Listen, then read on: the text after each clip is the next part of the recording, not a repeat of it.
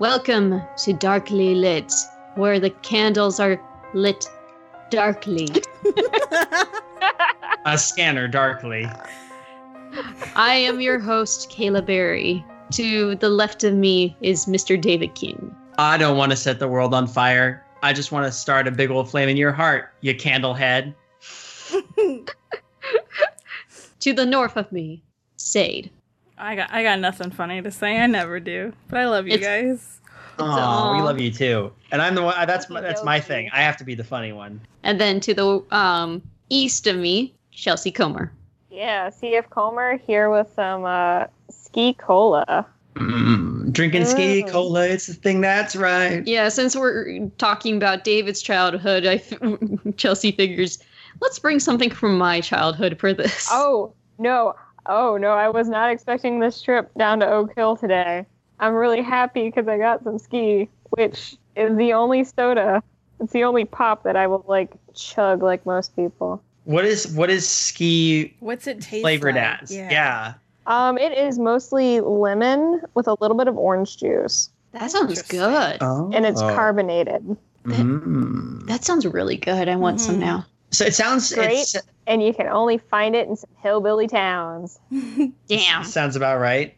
Uh, so speaking of hillbilly towns, wow, we're, there is a theme going here. yeah, who's ready to go to New Zebedee? All right, wait, no, hold on. I have a serious question. Yes. Who brought the chocolate chip cookies and cocoa? oh, I should Ah.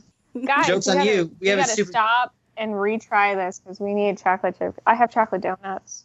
I do Me, have I chocolate count. chip cookies, but there are ants all over them. Aww. Ah, that's just a little bit of protein. We have a dog that we're gonna eat later. Who looks like a powdered donut.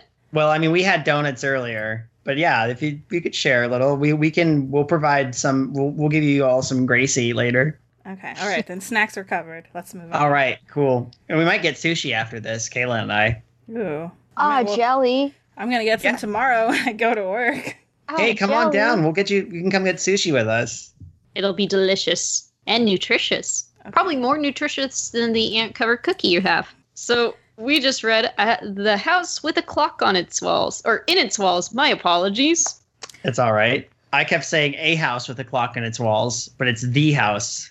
It's a very lengthy title. Is it? Does it not grab your attention though? It's a great title, don't get me wrong. Yeah. It is a creepy title. And it's wri- written by John Bellairs.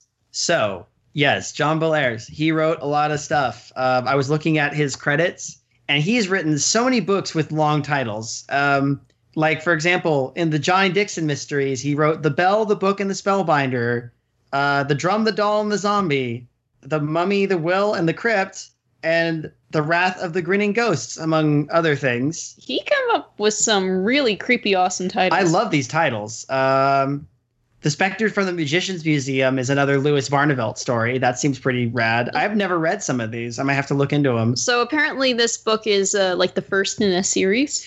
Apparently, the thing is, I didn't know. I didn't know this was a series until like years later like, when I looked at its sequel, The Figure in the Shadows. And I don't know how you're able to like. I, I enjoyed this book as a standalone. I have no idea how you're able to squeeze uh, one, two, three, four, five, six, seven, eight, nine more books out of this character. Well, I, mean, I can kind of see it, but why, why don't you give the description of the summary?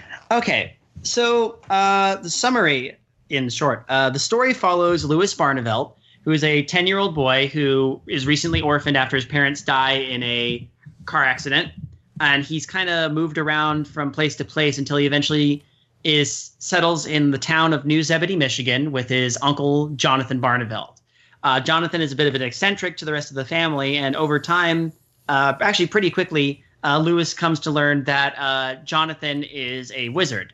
Uh, his next door neighbor and best friend, Mrs. Zimmerman, is also a wizard, and the two of them are living are living in this. Well, Mrs. Zimmerman lives next door, and Jonathan lives in this big old elaborate uh, Victorian house that used to be owned by a pair of dark witch, uh, dark wizards or warlocks, I guess in this case, Isaac and Selena Izzard. Uh, over time, they learn. Well, Lewis learns that there's something odd going on with the house. There's a ticking coming from behind the walls that is sometimes very quiet and sometimes very loud, and there's something else. There's all these peculiar things going on. And while the his his uncle and Mrs. Zimmerman won't tell him much, they think the clock is going to spell some sort of disaster, as the wizards who own the place uh, were interested in bringing about the end of the world. Eventually, on a Halloween night, while uh, uh, Lewis is trying to impress the only friend he's ever made, who's a popular kid named Tarby, who's also kind of a dickhead, uh, they inadvertently raise the spirit of Mrs. Izzard from her tomb, and that's where things start going haywire. Uh, will they be able to stop the ghost or apparition or revenant of Mrs. Izzard from fulfilling her husband's wishes and winding the clock so it brings about the end of the world? Well, you either listen to this discussion or you read the book and find out. Yeah, that's that's a, that about covers it. Yeah. for the most Good job, David. Thank you. So, first impressions, guys, of this book. I liked it. It was it was a cute read. I enjoyed it. That yeah, that's my thought too. Here's the thing: I don't dislike it, but I don't exactly love it either.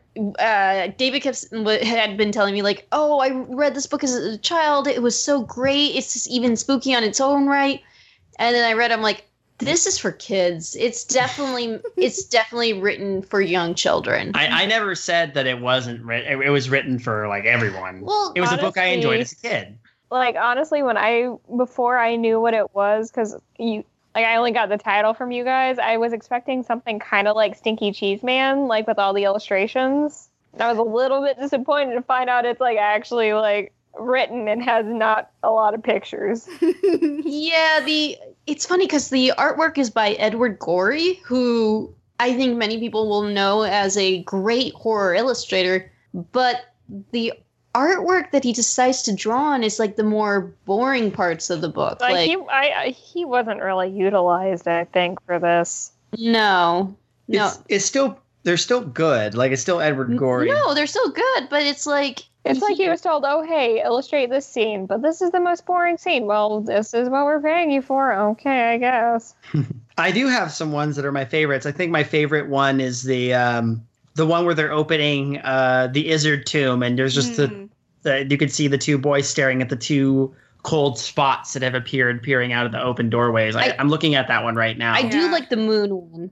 Oh, where the eclipse is the moon. Yeah, Yeah. because that actually is like, oh, I was wondering how that would have looked, so I really appreciate it. But then there's parts that it's like, this you you're being lazy here. You're just drawing a picture of a of the kid walking through the house, and that could be put anywhere. And every chapter has its own illustration, which is kind of neat.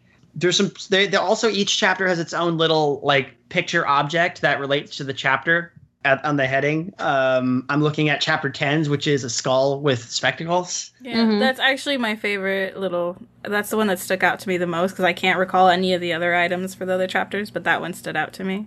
That's my favorite one. Yeah. It's pretty creepy. But yeah, for me, it just I don't know. It's like I feel like this is a very dense story, but it's told in such a. It's definitely meant for young readers to be read quickly or like easily. And I feel like if this was written by like say J.K. Rowling or someone who's much more denser children's writer, I think could unpack this a bit more. But I mean, it's still good. I mean, I mean, I like, like I said, I like it, but I don't love it. I didn't expect, like I said, I didn't expect anyone to be like on board with me with this. Uh, I still really thoroughly enjoy it, even recognizing the parts where it is a kid's book. I kind of have to switch that.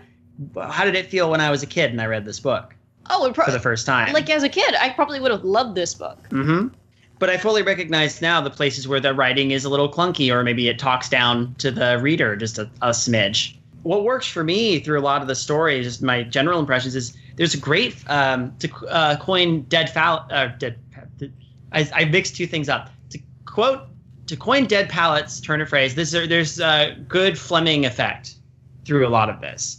Just the use of like weird specific items and places and little notions about it kind of cements the time period. By the way, the time period of the book is 1948, uh, 1949.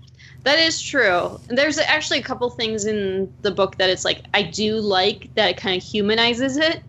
Um, like Lewis is not like he's like a stocky kid. He's like he's overweight. He's not good at sports.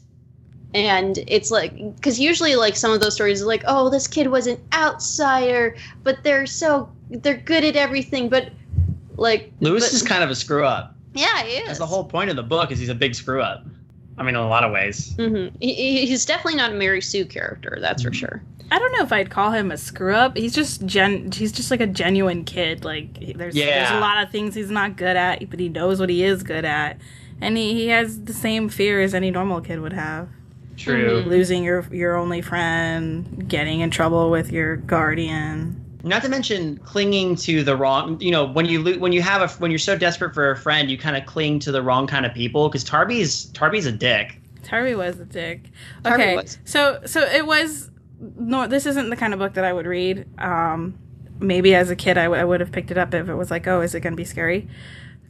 Something that kind of got me through it was like, I kind of was like, maybe I'll ship Tarby and Lewis, and that'll get me through the book. But then, like at the end, I was well. At the end, I was happy that Lewis found a new little crush. So Yeah. oh uh, Rose Rose Rita, right? yep Yeah, she she factors big into the next book actually, which is oh, kind of that's cool.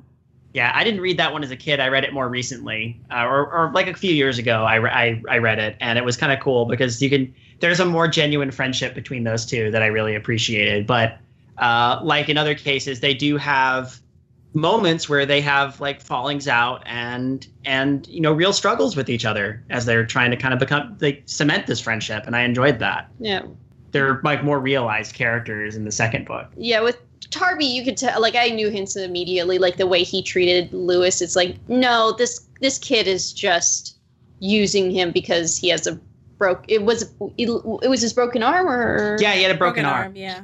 Yeah, and it's like, well, I might. It's like nobody wants to hang out with me. Might as well hang out with this one kid. But as soon as his arm gets better, it's like, Don't need you anymore. Mm-hmm. I did like that when when Lewis goes to try and pull uh, Tarby in to help him, and we see Tarby's mom, and she's like, "Oh, you know how sensitive he is. Don't tell him any more ghost stories." I like that we got to see the truth behind Tarby. Me too. Yeah. Um, you kind of get how he. You, you you get a little insight into him. He comes from a, as far as I can tell, a kind of white trash family. And a big family, so you get kind of why he's he is the way he is. hmm Mm-hmm. Like when they described the front yard of the house, I was like, holy holy shit, you know. Mm. Just like kids just sitting in the mud, screaming at the top of their lungs for no reason, and this tired-looking mother with a baby. That's what, what nine, ten kids? That bet that's the tenth kid. Um, Yeah. like that's that's a lot. Um, but yeah, no, the, the whole I, like the the whole thing with Tarby kind of rung rung true for me because it's like you Lewis is, was just desperate for a compan like for friendship, and he he doesn't even care. Like he's willing to take the the abuse he's kind of taking just because he's got this idea in his head that oh yeah no this is my this is someone who's my friend, and yeah he'll make fun of me, but like I I, I have to take it or otherwise I don't have a friend, and that's that's really sad. it is really sad. I uh you know, and so when when they they had their falling out at the end, well well Lewis finally like kind of gave up. I was like, you know, this is really better for you in the long run, but um but it was still sad. that is a very realistic experience for like a new kid, which what Lewis is. And I was just a new kid, but a, a, a nerd in by his his standards too. He's Mhm. he, he I love that at the end he starts naming different kinds of cannons, like, and he's excited because because Rose Rita, his new friend, also knows all these different kinds of cannon cannons. So he's just like, yeah, I really liked uh, the character Jonathan. Uh, as the a, uncle. Yeah, because one of the, the thing is, Jonathan, um, he's not old, and the, I know this sounds weird, but like, uh, usually when you hear the whole, oh, this kid has to move in with uh, with his uncle or uh, someone else, they tend to be like this older person, like re- Mhm. much older person. Like think of um, like Nar, like the Chronicles of Narnia, or I'm, I'm trying. There's another one I'm mm, thinking of, but um, a series of unfortunate events. yeah. But like this one, it's like no, he's actually a nice uncle who's also younger. Like he has a red beard, and it's like oh, oh cool. This is actually. It's like he's at actually a good age where he could possibly be a dad and take care of him. Mm-hmm. So it, it's like, okay, this actually feels like a suitable guardian, despite his eccentrics. I think I, just like Lewis, I really warmed up to Uncle Jonathan and, and uh, Mrs. Zimmerman. And I, I did really enjoy the, because all of their uh, nicknames for each other Weird beard. Yeah. Hag Face. they're all, they're constantly just like poking fun at each other because and then you they really do come off as like really je- really old friends and that's why they're Mhm. able to kind of just constantly poke fun at each other. Would you? Uh, do you have any favorites, Chelsea? Or Oh, I really liked Miss Zimmerman. She was really Miss- cool. I She's love her. badass too. Like when she yeah, was like- badass. oh, that's right. Yeah. At the end. yeah. I liked her probably because of all the purple, and that's my favorite color. Yeah, mine, right. mine too. This I would I would decorate my pad to be like Mrs. Zimmerman's honestly. hmm Yeah, so I mean, for uh, she just like they do the way that they kept describing her her like dining room, like especially the night that Halloween night when they decide to do the like illusion thing, hmm um, and they describe how her even her fireplace had like purple fire in it. I was like, that is so cool. See, here's the thing: story wise and like description wise, it's great. But I feel like it's it's kind of like the opposite of H.P. Lovecraft for me. Where with H.P. Lovecraft, he goes on and on, and it's like repeating himself, and it's like, but the story is good when the stories he writes are really good. With this one, I feel like it's the opposite of H.P. Lovecraft, where I feel like it does talk down a bit too much, and in the hands of probably, I, I, which is sounds awful, awful because I don't want to put down John Bellairs, but Well, he's dead. He can't really do much about it. oh well. He died in 1991. Oh, In that case, then. Ah. Well, I mean, if Ah. this book, if this book is a, but I mean, you should all be a little bit leery anyway, because this book is a little bit of a cautionary tale about, you know, dealing with the dead. So, but yeah, like in the hands of a writer that would unpack it a bit more, I think it could be a much better book, and like even something even spookier rather than feels like a child's book. When was this written, actually? um, this, um, let me take a look. Uh, fill in the gaps with something here, please, everybody. I need to, uh, I need to. I have the book in front of me, like I said. Could also always just edit out the gaps. That's also an op- option. So it was originally published in 1973. oh, oh wow, Yeah. wow. That's an older book than that's older than I thought it Mhm. was. Does that help give some kind of context though for the? Yeah, yeah, it does actually. Um, okay, I, I kind of get it now. I kind of get it now. I'm trying to word this very lightly. You don't have to. We're all friends here. No, I know, I know, but like, um, I feel like with some of the older stories for like kids, it's either really well written or they talk down to them. Especially like during the 60s and 70s. A Wrinkle in Time by Madeleine L'Engle was written in an older time period. You know that that style. I, I see what you're getting at too, because I, I'm as I'm thinking about the what I remember when I read A Wrinkle in Time for the first time. I was like, this feels very. It's there's a specific way it's written that feels kind of like uh like I, I'm having a hard time wording it. It's written kind of like this one. Mm-hmm. Yeah. Yeah. That. It, The difference is this has spooky stuff in it, so I'm more on board. Well, you, I mean, Wrinkle in Time has some scary stuff in it too. Are you kidding me? Well, I read it, but it didn't. It didn't have the. Okay, it has scary stuff, but it's not like a like. This is more gothic. Okay, yeah, it's more gothic, where A Wrinkle in Time is more sci-fi, but there are still some scary images in A Wrinkle in Time. That's and- true. I mean, it. Jeez. Mm-hmm. Which is interesting because there's a lot of good writing too in the 70s. I'm not saying that, but like I feel it's kind of like you know um when the Nancy Drew series came out. If you read them now, it's they're very bland and but the idea is like they're trying to write for children in a way that it's talking down to them a bit more. And I feel like uh this book doesn't give children enough credit that they deserve. Um, sometimes in here, I definitely get that impression. I don't think it's all the time, but it's an, it happens enough that I kind of I was kind of noticing it too, and I was Mhm. like, hmm, okay, I think I know what you're getting at. It didn't occur to me when I read it the first time because I felt like it was kind of setting again, kind of setting the time period up, but. okay. because there are some things that ex- the weird part i don't know i don't know if you all picked up on this uh, but I, maybe it's just me the weird part is there are some things that it just kind of assumes you know and i would be like wait maybe we would they might not know about that and other things it assumes you don't know that you clearly do Mhm. that it explains you know Mm-hmm. Like it explains the weirdness of the Omega, but that's from uh, Lewis's perspective, who doesn't know what an Omega is. You know, Yeah. and that's an important plot point. But then, like the the part, I, I would be more okay with it if it was all purely from Lewis's perspective. Mm-hmm. But because sometimes it just randomly shifts third person to uh, the part that bugged me was when it randomly shifted third person to uh, Jonathan and Mrs. Zimmerman, and it would just go on with them for a bit, and then would cut back to Lewis. But it didn't do that the whole book. Sometimes it stayed very. It wasn't close third person Mm-hmm. but it, for most of it, it felt close third person, and then all of a sudden, for some reason, it would then shift to the the our two wit our two uh, wizards, and then it would go back to Jonathan, who hadn't heard, or not Jonathan, would go back to Lewis, who hadn't heard anything, and I'd be like, wait, hold on, can we choose one and and stick to it? I'm more of a fan of close third person, so I mean, what do you guys think? I don't think I gave it too much thought as I was reading it, just because going into it, I did think, okay, well, this is this is a kid's book, so those those parts where it was definitely talking down to the reader, it didn't jar me because I was anticipating that. hmm Mm-hmm. I, I didn't I didn't realize it was such an old story, but I think it's it's it's not that bad of a read for how old it is. It didn't bother me that much.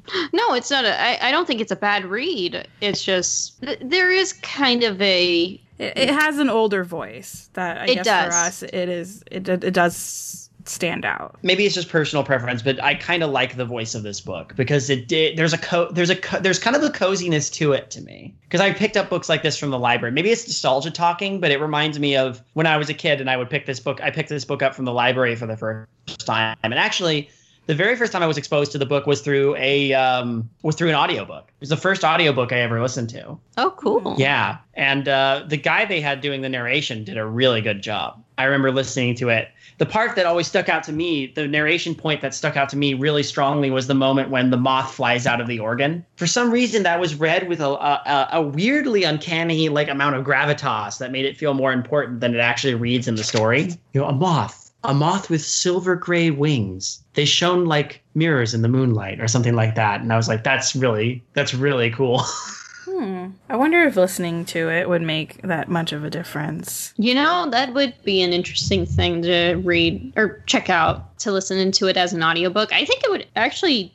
I could see it being well read out loud. Mm-hmm. I mean that big. I mean, writing writing style aside, um, I'm actually curious. Do you, does the story at least work for you guys? Um, I'm gonna use the word cute again. I It's think cute. maybe uh I, well one I didn't know it was part of a series. So when they started talking about oh no, doom, maybe the end of the world, I was like I was kind of like okay, so so there's the sh- terrible shit might happen. Like I don't know how if it's gonna end as a happy kids book or not. But there was one part where it's mentioned, and I think it was from Lewis' perspective, where he's like, ah, the egg. He was talking about the egg that his uncle gave him, and he's like, I, I still, I didn't realize that I could also do this until I was much, much older, working as, I, I forget what he said he was working. and as. an astronomer yeah, at Mount Palomar. That was very specific. Yeah. He was like, oh, okay. Well, I just got a glimpse to your future. Now I know that you're not gonna die. So I guess that means the world didn't end. So that kind of took me out of it, and the stakes weren't As there high. for me Mm, anymore. okay. After that, that tidbit of knowledge. What a weird thing to do to all of a sudden say, "Hey, by the way." He wouldn't know about this aspect of it until years later. Yeah, that was a bit odd. Yeah. So that that kind of yeah, but it, it was cute. I'm just gonna keep saying cute. That's fine. I mean, Um, cute kind of sums up the whole book, in my opinion. yeah. Oh, I agree. It's cute. It's adorable. Um, I didn't think it was really in any way, shape, or form scary. Um, I mean, would you guys call it a horror book at all, though? Mm, I wouldn't. No, I would just No, just like I- how scary story. Maybe a scary story. more a campfire tale. Maybe. Um, I think it's more developed than a campfire tale. Yeah. but- I mean, it like- kind of reminds me of um, Nickelodeon's "Are You Afraid of the Dark" more than anything else. Yeah. Oh yeah, I get serious. Are you afraid of the dark vibes from this? Mm, Too. which is why campfire. Yeah. I would say it's like, uh, well, like I said, it, it's a children's gothic novel. That's the way I would s- I would say. Like it's a gothic novel intended for kids. So it's got images that are of a spooky nature, and it's got weird. It's got magic, and it's got things that are like kind of romanticized um, in a dark way. but it's never really scary. And I could Mhm. kind of agree there. But I like the the I I, I as someone who like really likes the, the gothic milieu, if you will. I like the images that some of the scenes conjure up. Uh, the you know the different rooms in the house, the the weird encounter with the pipe organ that leads to like a storm cloud with a red gash of light in it shooting onto this paper. The moth with the silver wings, the uh, the way that they actually go about finding the clock, or the like the midnight visit to the cemetery and the the cold gray light that keeps being representative of Mrs. Izzard, which is actually Mhm. a pretty good image, I find. Actually, one of my one of my favorite scenes from the book when I was a kid was when they're in the car together. Yeah, I was actually gonna say that was probably my favorite scene there because that's I think that was the only time where I was actually reading and was like, okay, yeah, what's gonna happen? What, what's going on? And Yeah. uh, that's probably my favorite scene. And there there is a lot of like little like imagery um, that I really liked, like when he was describing the uh, the stained glass windows and how those will change. Mm-hmm. Um, there was one phrasing that that made me super sad, and it's like uh, where like they're I think they're asking Lewis right before the car scene if he wants to go for a ride, and he's like, "Yeah, I guess I'd like to go," but then they, they're saying like in a in a dying cat sort of voice. I was like, "Oh God, that is such a sad." Sad, miserable. Like I think that's just a wonderful way to describe something so miserable. yeah. But the yeah the car scene is very good, and they build up. I think Mrs. I thought they built up Mrs. Izzard very well because you never really see her mm-hmm. until the end, and I thought that was cool. Like she's always in silhouette, or they only ever see the light shining off her glasses, or the the headlights of the car behind them being representative of her. I thought that was all really cool. Uh, the whole thing about crossing running water, keeping away witches or evil spirits, and I'm having a hard time pinning down what Mrs. Izzard actually was. I don't think she was a ghost because she was solid. She's some sort of, or even if she was really dead, she might have been some sort of lich or a revenant or something. Just an evil. She's back from the dead somehow. I was expecting a zombie, but then it's like, oh, uh, that's not really zombie like. I always thought that was spooky in its own way, though, because like one of the things that when when so when Lewis, there's the scene where Lewis is hiding behind the secret pat panel and listening to uh, Jonathan and Mrs. Zimmerman talk about what they know about the clock and how they think it's working. That's a good scene. That's a that's a good scene for exposition, you know. And um, they talk about how they, you know, they they they're not parlor magicians like us. These people gave their lives to magic. In the case of Mrs. Izzard, she gave her life for it. And I thought there's a lot of good subtext here about what the Izzards like. You never actually find out exactly what they did or who they were or even how they died. Like that's kind of spooky in itself. So when she comes back from the dead, you almost wonder was she even really dead to begin with? Clearly, she kind of set things in motion to make sure that she got released from her tomb by planting Yeah. the name in Lewis's head and maybe even drawing their attention to the her crypt in the first place. There she just she did also make that remark of like you don't of something like you don't know what it's like to be trapped in a tomb with no one to talk to but like the corpse of your husband didn't she say something like that Yeah. yeah so that yeah that gives the impression that she, when she died she didn't really die somehow but Again, I, I I think of liches. I think of people, you know, powerful wizards who mm-hmm. have made themselves immortal by transitioning into undeath.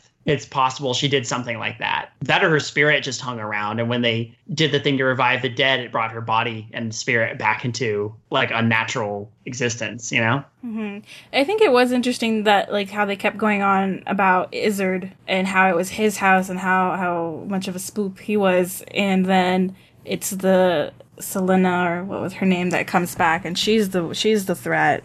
Mm-hmm. I was that did surprise me. I wasn't expecting that. Yeah, I like how in they when they're going over the notes, like he built the clock, but it was really her. She was the key, literally the key to unlocking it. I think the other actually pretty chilling scene that's close to being chilling in the book is when Lewis hears the doorbell ringing at midnight and he goes downstairs and opens the door and he sees his Aunt Mattie who was it specifically says Aunt Mattie who was dead. Mm-hmm. I thought, whoa, that's pretty to the point right there. I like that. I like that whole bit. It was really spooky. And then after that, the house just there's something odd going on. I like how it.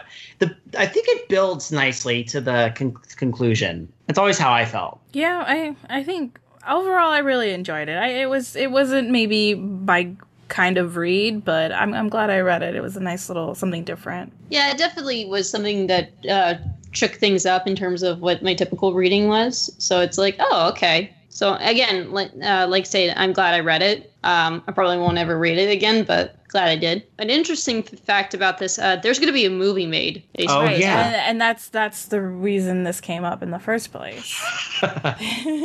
So I'm not sure if this is how much this is set on, but I've heard there's going to be a a adaptation of this finally being made. They have Eli Roth slated to direct it. which is interesting. yeah, I am not a fan of Eli Roth. He does the kind of shitty gore porn that I hate in horror. The booty, it's like, and to do with kids. The weird part is they've already said that they have potential casting, and uh, Kyle MacLachlan has been cast, uh, has apparently been signed on to a role. I have no idea who he would play other than maybe Uncle Jonathan. That you know, I, I mean, you've seen him go crazy enough in uh, Twin Peaks. That's true. He, I just have a hard time picturing Agent Dale Cooper as Jonathan Barnavelt. I mean, I don't have high hopes for that as a result, just because it's Eli Roth. I don't I don't hate Eli Roth. Just it's more the the fact that he would be doing a kids movie. I mean, I think we're we're also assuming that it would be for kids. I don't know if they're gonna like maybe this was a Eli Roth's favorite book when he was a kid and he wants to make the adult version of it. Like it could go that horrible. it, it's hard to say, but then again, um, Edgar Wright decided, you know, directed uh, Scott Pilgrim. It's like, really? I didn't think he would, and then it's a really good film. But the thing is, I like Edgar Wright's movies. I No. don't like Eli Roth's movies. I don't know. So many books are poorly translated, and I would be curious. I mean, there's been a little bit of a revival. I mean, if they've just done A Wrinkle in Time, which was kind of done around the same period, it wouldn't. It doesn't surprise me that they're looking into a house with the house with the clock on its walls. hmm My question would be, um, I mean, I guess for for the collective is so. I mean, we've all kind of given our thoughts, and I I, I would say that I think I still enjoyed the book. I enjoyed it a lot more when I was younger for obvious reasons, but I still have a soft spot for it, and I'm glad I read it. I don't think I'll read it again for a while, but I would definitely share it with any kids in my life personally. hmm I've always felt like it. I used to tell people that I felt like it could, in my mind, exist in the same universe as Harry Potter to a degree, just with American wizards I and could- how American Wizard Society might work. I work. could kind of see that. I see it too because I, I was having that thought, especially when they were going on about like uh, where Miss Zimmerman went to school, and I forget what degree she said she has, what they called it. Like that made me think. A D Mag A. Yeah. so yeah, I could see it being in that same kind of realm. My, uh, I guess the question would be too, since this is part of a series, I have read, I've only read the sequel, uh, but I, and I'm not, and but now I'm actually curious about the rest. Um, so I might look into it at some point. Did was this interesting en- enough that just hypothetically, would you e- even consider reading another book with Lewis as a character, Um, as long or with the same characters involved? If I was ten years old, yes. As adult Kayla, no. But I mean, I mean, here's the thing: there's like shows that I ad- or shows and books that I adored as a kid, but I've like w- like rewatched it and or reread them now, and it's like they're. I, I can see why I like them at the I like them, and I still they're they'll still hold a special place in my heart. But as adult Kayla, I, it, it's I don't see myself rewatching. It's kind of like okay, at 10 years old, I loved Fairly Odd Parents. I would watch that show all the time. And then I rewatched an episode and it's it's okay. hmm It, it's definitely meant for kids. I, I can like I can see the good in it and all that, but it's it's not for my age range anymore. hmm And I know there's a lot of good stuff that's like outside my that uh, is outside my age range, but there's some certain things that I'm like this was never directed at me at all. I don't think it was meant for fully for adults to enjoy, but it's fine. I think there is definitely content out there meant for kids, but that also translates well for adults that adults can also enjoy. I, I did really enjoy Lewis and Miss Zimmerman and Uncle Jonathan that I am curious enough that I, I kind of want to maybe read more, but I also know with all the other content that is available to me that I already that I know I do want to really read. I uh, there's I would not ever get around to reading the next book or anything again. How about how, how about you, Chelsea? I mean, this isn't a book that I would read again personally. And as a kid, this wouldn't have appealed to me because this wasn't the kind of book I was reading as a child.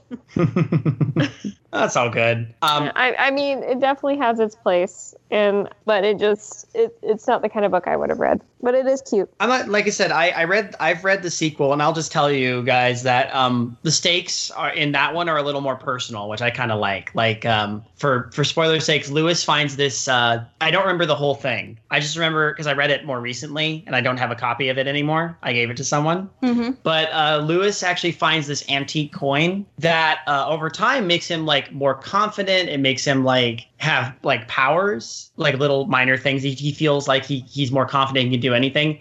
But it starts to kind of make him do weird things too, and um, he gets really possessive of the coin. So it's almost a little bit like a like a Gollum effect. And um, as, as the longer he has this coin, the more he sees this figure creeping up on him. This this this cloaked figure creeping up on him. Hence the title, "The Figure in the Shadows." And it kind of becomes more of a battle for um, for Lewis's soul, which I thought was kind of cool. Uh, it allows for Rose Rita to be a more prominent character in the story because she actually, at toward the end, she and Jonathan and Mr. Mrs. Zimmerman actually have to kind of race against time to keep Lewis from being uh, killed uh, by the thrall of this coin and the uh, this this mysterious uh, figure, and I thought that was kind of neat, but um, not quite as big as you know a clock that's going to literally set the whole world on fire. But so I, I want to say, um, I know I suggested this one and that it wasn't everyone's favorite. I wasn't. It wasn't necessarily the favorite thing we've read on here either, but it was kind of nice to revisit, and uh, I wanted to say thanks for humoring me and letting it let and uh, reading this one for my sake. You are welcome, David. Thank you. And I really appreciate. for, yeah, thank you for sharing it with us. I mean, that's the point of the book club, basically. yeah, yeah, Yeah. that is that is very true. Did we hear anything from like uh, our listeners or any questions from them or? I don't think we even remembered to like put out that. nah. Yeah, Oh, we forgot I think we all kind of spaced it on this. it's been a. I, I it doubt falls anyone. more on, on Kayla and I because Yeah, its hosts. and it's but, been uh, a, it, I mean, it was cr- been a crazy month for both of us. I, for and- you, you guys especially with all the yeah, we're we're um our We're underwater. yes, our we're under uh our apartment uh, has water damage, so we've had to like move all our stuff out, and now we're staying somewhere temporary until it gets fixed. So that's been fun. But we'll we'll be better next time. Sorry about that, guys. If you do have any questions or have any comments on this, um, we can address it in the next episode. Feel free to tweet us uh, at Darkly Lit Pod or email us at uh, Darkly uh, at gmail.com. I think we can also say that if if you are a new listener and you're listening to older episodes and you have a question that we didn't answer in the older episodes, we we would be open to any book that we've read on here. If you still want to send in questions, I think that'd be fine too. Oh, Oh, ab- yeah. absolutely. I, I have no issues talking about any of the earlier work we read. So, um, I guess then, uh, shall we introduce what our next story will be? The next story will be a read from my childhood. Yay! uh, we're going to read The Thief of Always uh, by Clive Barker. Yeah, Return of Clive Barker. I'm down yes, for we're returning don't- to Clive Barker. I there are also illustrations in the book, Ooh. and I I don't know if Clive Barker did them himself or if someone else did. I I, I I know he's an artist, but yeah yeah that's what I'm wondering. actually, that would that would be something I can in- check really quick. I just have to roll away from the computer. I'm gonna roll away. roll away. Oh, wait. Roll away. Rolling, rolling, rolling. All right. Rolling, rolling, right. yeah illustrated by clive barker which which is awesome because i actually really love i really love some of the illustrations hmm in here that was definitely part of why i liked the book so much so i, I hope you guys will will enjoy this one I look forward to reading it. Also, me, me too. I think uh, w- we didn't do this for the last story, but I think for this one, maybe we can delve a little bit into Clive Barker as an author, uh, just to get a little bit maybe more insight into him, because this is also including his artwork as well. So- Right. I mean, I think it'd be good since this is the this is the first time we'll be revisiting an author's uh, an, uh, an author on Darkly Lit. Agreed. So um, I think that would be a fun thing to do. I'm, I look forward to it. can i since i have the book in front of me right now what if i just read the first paragraph to you guys and our listeners Ooh, that's a great idea. go for it. Okay. All right. The great gray beast February had eaten Harvey Swick alive. Here he was, buried in the belly of that smothering month, wondering if he would ever find his way out through the cold coils that he that lay between here and Easter. That's a strong start. And actually, it's a good fitting because we're going to be reading this for April. So, I mean, we'll be reading it throughout March, but yeah, it's coming out for April. Oh my God, that's really fitting. Dang. Yep. All right. Um, Fantastic. I- we've already said uh, where to find us. Um, does anyone have any plugs? Um, so things might be changing a little bit with the witching hour. Um, in terms of uh, how many episodes go out each month, but we're we're still going there. So check out the Witching Hour at creativehorror.com. Uh, Midnight Marinera will be returning after its bizarre hiatus at the end of March. Uh, sorry about the delay. Obviously, was said earlier, life got a little bit crazy, but I'm working on the first part of a two-parter episode that was penned by myself and Mike MacD. Um, it's going to be a fun one. I have a lot of different voices in it. Uh, it's been a real challenge to edit, but I think it'll be and it's gonna it's turning out pretty good. So uh, look for the first part at the end of March and the second part at the end of April. And also, if you guys are Disney fans, um, we just released Song of the South uh, a couple weeks ago. Feel free to listen to Anna Musings to hear about that. And then the next one we'll be reviewing is. Uh, Melody time. Yes, thank you. All right, blow out the candles and let's get out of here. Tick tock, tick tock.